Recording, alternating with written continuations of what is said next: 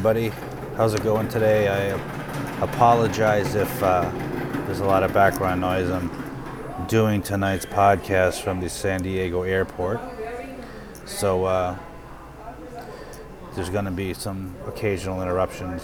Sorry about that, but I didn't want to wait and do this till tomorrow. By the time I get in tomorrow morning and my Bills are playing the Patriots, it'll be tomorrow night. So I just kind of wanted to get this at least posted so those of you who have um, notifications on the app, um, they'll be able to uh, get the notification, listen to it at their leisure in the morning. So uh, that's where we're at. So let's get right to the questions, and we'll go from there. It says number one, hi Todd. What are your thoughts on the preferred shares going forward? If a letter of agreement is not agreed to prior to September 30th net worth sweep payment, it would seem concerning. Um, so I guess my comment is that if it's concerning to both the preferred and the common if there's no letter of intent um, on the 30th. I'm hearing rumors that, again, these are I'm hearing rumors, I don't know how truth it is, that there'll be an announcement before the market opens on Monday that they are going to, regarding whatever they're going to do with the net worth sweep. Um, delay it, stop it, not make the payment, but keep the net worth sweep. What are they going to do? That before the market opens on Monday, uh, perhaps Sunday night, uh, there will be some sort of announcement from Treasury and FHFA. Uh, I'd be really surprised if there wasn't. Both Mnuchin and Calabria have said um, they want to do it immediately. So to not get something done before this deadline and to make that payment, uh, I think both of them lose a lot of credibility. And in the current climate, I don't think that would be healthy. So I am under the um, under the assumption that something's going to be announced Sunday night or Monday morning. I don't know what it's going to be. I don't know what form it's going to take, but um, I don't think they're going to make the payment. And I, but I do think the announcement is going to be made regarding that then. So uh, they have to say something Monday. They could, they, you know, they could say something Monday after the close. Um, the payment's due the 30th. Doesn't say it's due before four o'clock. Doesn't say it's due before noon. So they could pay it at midnight or 11:59 on the 30th and still be within the contractual obligations of the net worth sweep.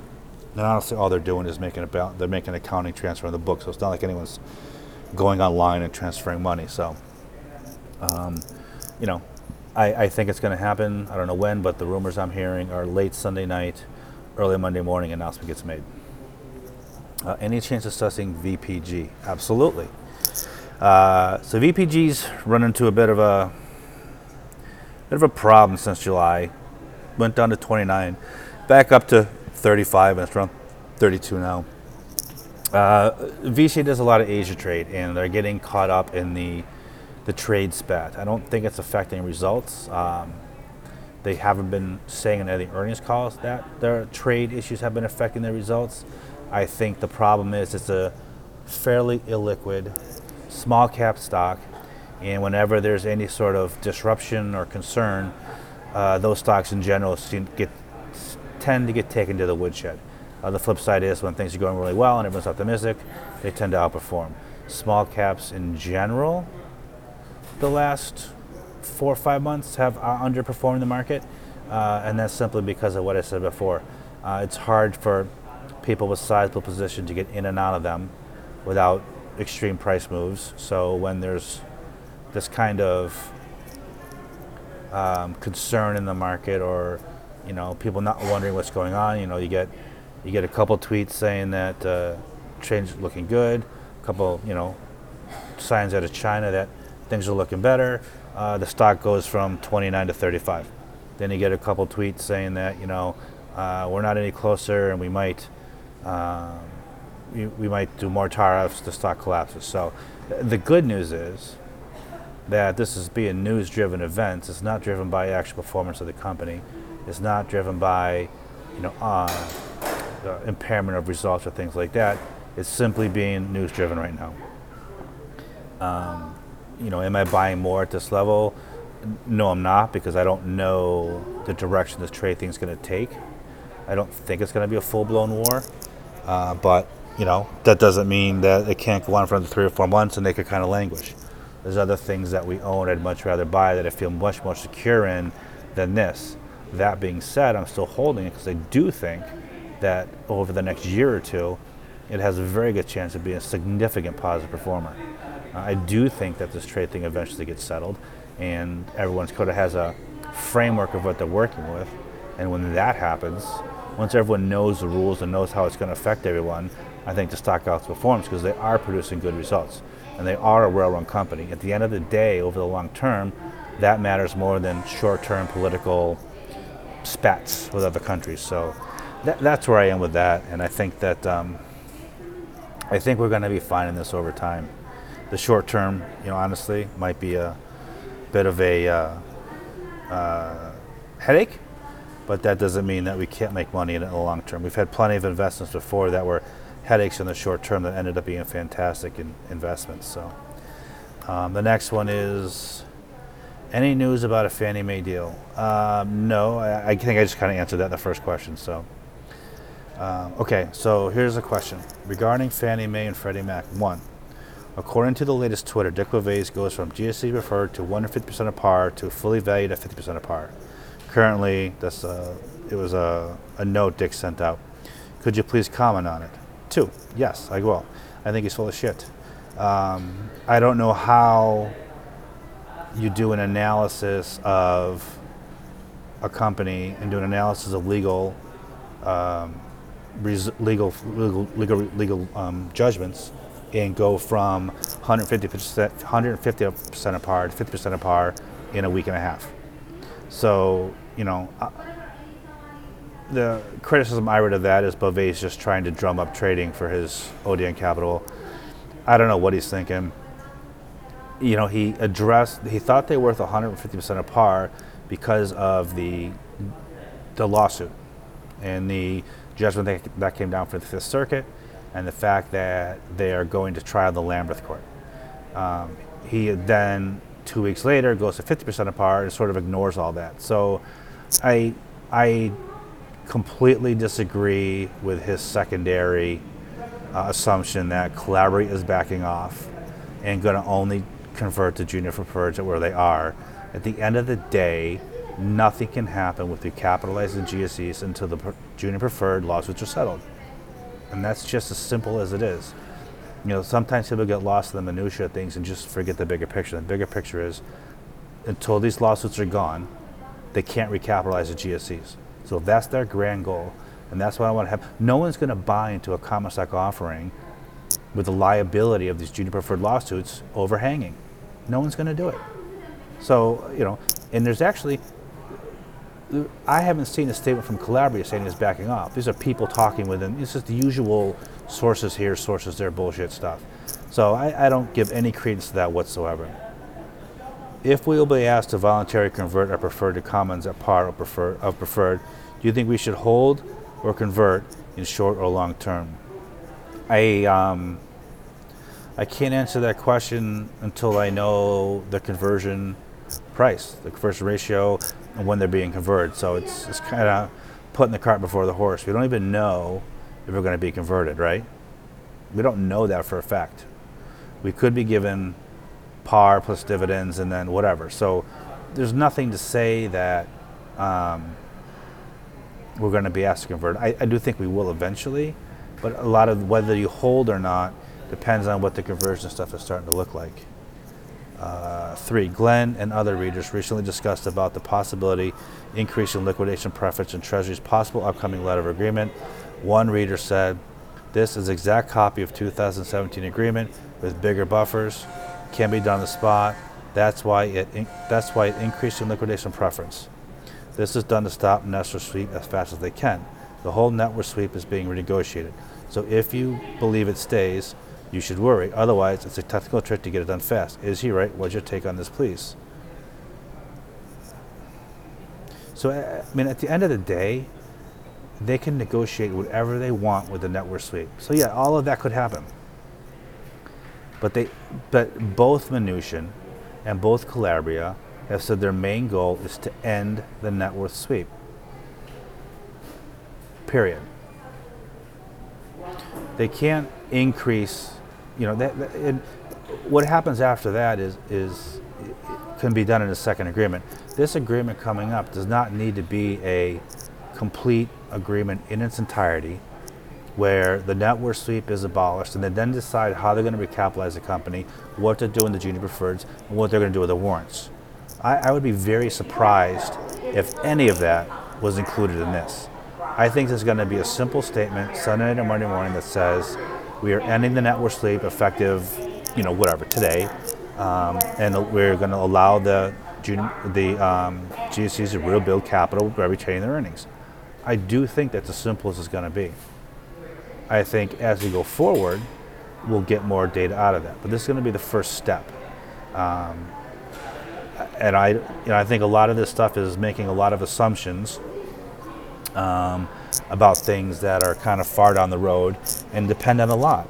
You know, the um, the, uh, the Fifth Circuit, the plaintiffs, the shareholders, have requested to go right to the Supreme Court. They want their case heard before the Supreme Court. You have conflicting, and it probably will, because you have conflicting circuit court opinions, which typically is a trigger for the Supreme Court to get involved, right? Because this this circuit court said this, this circuit court said that. The only person above those circuit courts to adjudicate who's right or who's wrong is the Supreme Court. So rather than go through the dog and pony show of an appeal and this and that, they've requested this. This, this just screw it. Go right to the Supreme Court. Um, you know, so depending how that goes, then you get a different scenario when it comes to what the government's going to do. So there's a lot of lot of things going on, but you know, at the end of the day, number one thing is to stop the net worth sweep. The government needs to do what they've said they're going to do and the time they said they're going to do it. It hasn't happened so far with the GSEs. You know, we've been talking about this since May. First it was end of June, then it was late summer, then it was September, October. So we need to have them say, this is what we're going to do with the GSEs. We need to have them come through, and they need to do it. And all they need to do is stop the net worth sweep. That's once that's done, you're going to see a lot of people change their tune because okay, this thing is really going to happen. There's still a lot of people who think they're never coming out of uh, conservatorship. There's still a lot of people who assume this is never going to end. That all this is just posturing and talking and stuff like that, and this is never even going to happen. And once it starts happening, once they start letting retain earnings, then you're just going to start having different conversations. Um, sorry to ask about GameStop again, since I asked about this last week. Here's a brief investment from Burry, in case you haven't seen it. It's quite compelling to see the short-term catalyst from a huge buyback plan pushed by now activist Dr. Burry. I think the bear thesis focuses on a dying business, console gaming platform but I have dig. I have, but I have dig. I think he's saying trying to. I haven't dig too deep in this yet. What's your take? So I was short GameStop for years, um, and obviously closed my short too early. And the reason I closed it was because um, it does produce some cash, and it did have a set in the balance sheet. And you know they could come in and do something like this. They haven't so far. And I still view this as a blockbuster. Blockbuster had lots of chances to stop the bleeding in its operations and didn't do it. You know, the simplest thing to do for GameStop right now is to, to, to just basically close up shop, buy back as much stock, distribute stuff to shareholders, and get out. But management's never going to do that.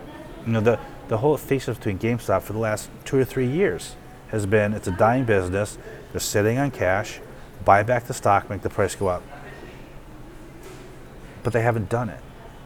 And the more they haven't done it, the more the business dies. And the business keeps dying, it keeps dying at an increasing rapid, rapid pace.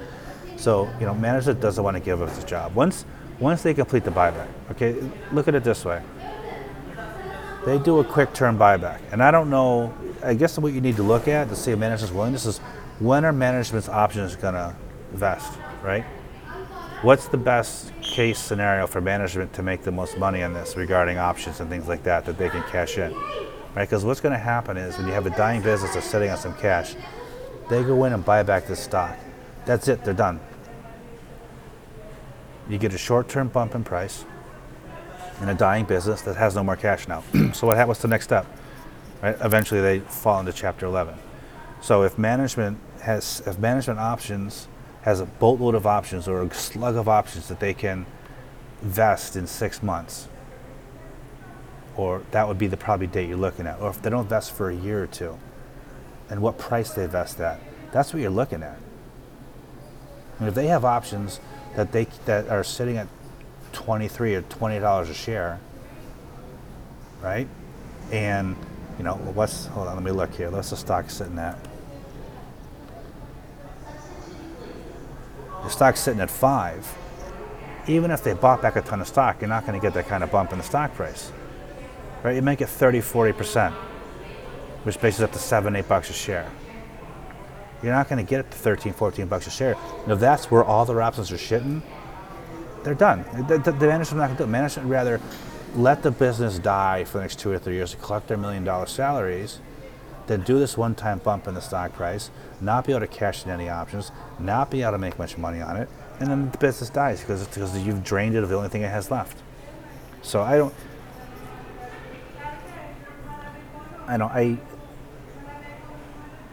Could it happen? Yes. And if it does happen, where there'll be, will, will there be money to be made short term? It's a short term trade, absolutely. But you know, it's been an obvious thing for quite some time, right? The stock went down to three bucks a share, and did management enact a buyback? No. There's a four bucks a share. Did they enact a buyback? No. It's gone up from three to f- three to five because Burry's been screaming for a buyback, so people are saying they might enact one. But let's be honest, the time to buy back shares is at three or four bucks a share, right? If you want to get the maximum effect, the maximum size buyback, you do it when the stock's at three dollars a share. They chose not to. There's a very good reason they chose not to. And I think the reason is that no matter what they did with the buyback, they weren't going to be in the money in their options. So let's see if we can hold on to this business the next three, four, five years because they got the cash to do it. It's not dying that fast. The cash can keep us afloat and collect a million dollar salaries or three million or five million dollar salaries, whatever they are, whatever they're making. I haven't looked into it, but you know, everything in the world has an economic incentive. Right? So what's the economic incentive for management not to do a big buyback right now? It makes perfect sense to do it, but they're not doing it. Why? Why aren't they? There's there's a there's a there's a reason economically they're not doing it. So that would be um, that would be the only comment I would have on that is that uh, you know when everyone says you should be doing something, you're not doing it. There's a reason you're not doing it, and it's because it's probably more profitable for them to do it to not do one. It's, it's probably just as simple as that. Um, let me see if I don't, I don't, I don't have many questions at all this week, so I think that's it for the questions already. Um, was at Stocktoberfest this week. Had a great time. It was a great, great event. Um, I did my presentation on TPL, so we'll see if that matters all at all Monday morning. Uh, it seemed to be pretty well um, received. Um, people said they liked it, liked the idea. Nobody had heard of it, so that's always good. I always like um, presenting companies that are new to people. Uh, that gives them a chance to kind of, uh, you know, read into it, see what they want to do. Um, so that may take a few days for anything to happen, but I still think it's a fantastic idea. I think still think there's uh, lots of uh, lots of good money to be made, nothing down the road. Um, looking at what's happening with the pipelines coming in, uh, looking at the size of the Permian and what's going on there. Um, you know what I'll do? I'll when I get back, um, I don't land till the morning, so when I get back, I will uh, post the um, the presentation that I did. Uh, should be some way to embed it or create. I don't know. I'll figure it out, but I'll do that so that you guys can look through and, and see the presentation and, and what I did with it, and um, we'll see what happens. But hopefully, hopefully people like it and uh, they react to it. But there's some other good ideas. Is uh, one of the guys made a um, compelling case for Verizon, and uh, there was a really neat presentation from a guy from Investor Business Daily at the end. So I'll see if I can get copies of those. Um, I don't know if it's going to be possible. I don't. I don't know what their attitude toward those things is, but um, I'll see if I can. And if, clearly, if I can, I'll share them. If I can't, then that is what it is. But uh, we'll see. And uh, also, as usual, um, we're having a, uh, for those that are going to be in Boston October 16th and are interested in cannabis startups, uh, we're going to have a uh, event where we're going to um, the company I'm doing this for is going to have an event where they are going to uh, invite both potential investors and they're going to have a ton of entrepreneurs um, who are going to present and have ideas, stuff like that. And it's just sort of a, a meeting thing. It has nothing to do with um, uh, nothing to do with um, um, yeah, nothing to do with raising money. It's just these, the guys are presenting their ideas, and they're going to go through and, and just see what you want to do and things like that. So, I'll uh, I'll put that on the website again for those who may or may not be interested. And obviously, you know, no pressure at all if you don't want to do it. I just I won't don't want anybody to uh, want to do something and miss out. So, and you know, nothing in it for me. So if you do, you do. If you don't, you don't. Great. But some of the some of the things that are happening uh, in the space, um, completely aside from you know the plant and selling the plants, the technology aspects of what's going on, and some of the things like that are just really really cool. Uh, so you know, take a look at that and see if you, you want to make it or not. Whatever, just reach out to me and I'll make sure you get an invite. So I think. Um, sorry, this was a quick one, but there weren't many questions, and I think until we find out with the GSEs, there's not a lot going on. So I hope everyone uh, has had a great weekend so far and a safe weekend. And uh, go Bills tomorrow. And uh, I'll be if obviously if something happens in GSEs tomorrow or Monday and a plan comes out and if it's more than just uh, we're ending the net worth this is what's going to happen. It's more than a two sentence thing. Then uh, I'll probably do another podcast so we can talk through it and read through it and kind of give my first impression of it. But uh, if it's just a two sentence thing, so ending that was immediately let them retain capital. There isn't much to say after that. So uh, have a great night, everybody.